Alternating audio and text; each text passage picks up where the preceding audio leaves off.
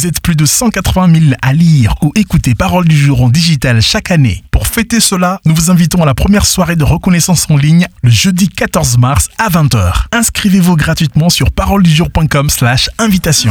Parole du jour, chaque jour un mot d'encouragement avec Bob et Debbie Gass. Voici que des fils sont un héritage de l'Éternel. Psaume 127, verset 3. Chérissez vos enfants.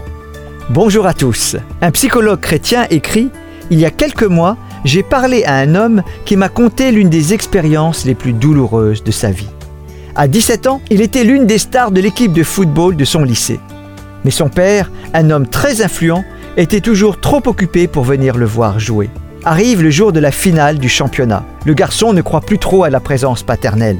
Mais alors qu'il est sur le terrain en train de s'échauffer, il lève les yeux pour voir son père en compagnie de deux hommes en costume cravate. Il reste un court moment à discuter, puis s'en vont. L'homme qui m'a raconté cette histoire a aujourd'hui 58 ans et pourtant, les larmes coulaient sur ses joues en revivant cet épisode ancien. 40 ans se sont écoulés depuis cette soirée et pourtant, la douleur est toujours aussi vive.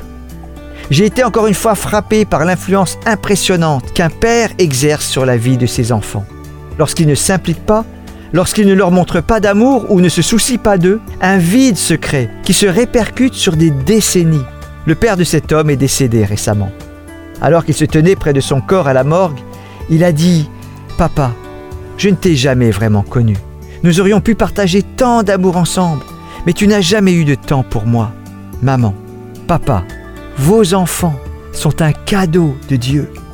Chérissez-les et profitez-en. » Recevez la brochure Parole du jour chez vous en vous abonnant gratuitement sur paroledujour.com ou sur l'application Parole du jour.